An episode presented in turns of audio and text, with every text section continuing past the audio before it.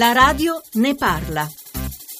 Sono Paolo da Milano e lavoro in un call center da 2007 e ne ho viste tante. Vorrei fare a gran voce un appello a tutta la politica che seriamente si occupi situazione di noi poveri lavoratori che siamo sempre sotto ritardo da un momento all'altro minacciati, sempre legati al fatto che posto può essere spostato all'estero e soprattutto paesi come in Albania, Romania dove viene mandato questo lavoro, eh, gli stipendi, proprio perché il costo della vita lì è un terzo, eh, vengono favoriti molto più di noi. Ma che fine fa soprattutto anche l'altra domanda, la, la nostra professionalità?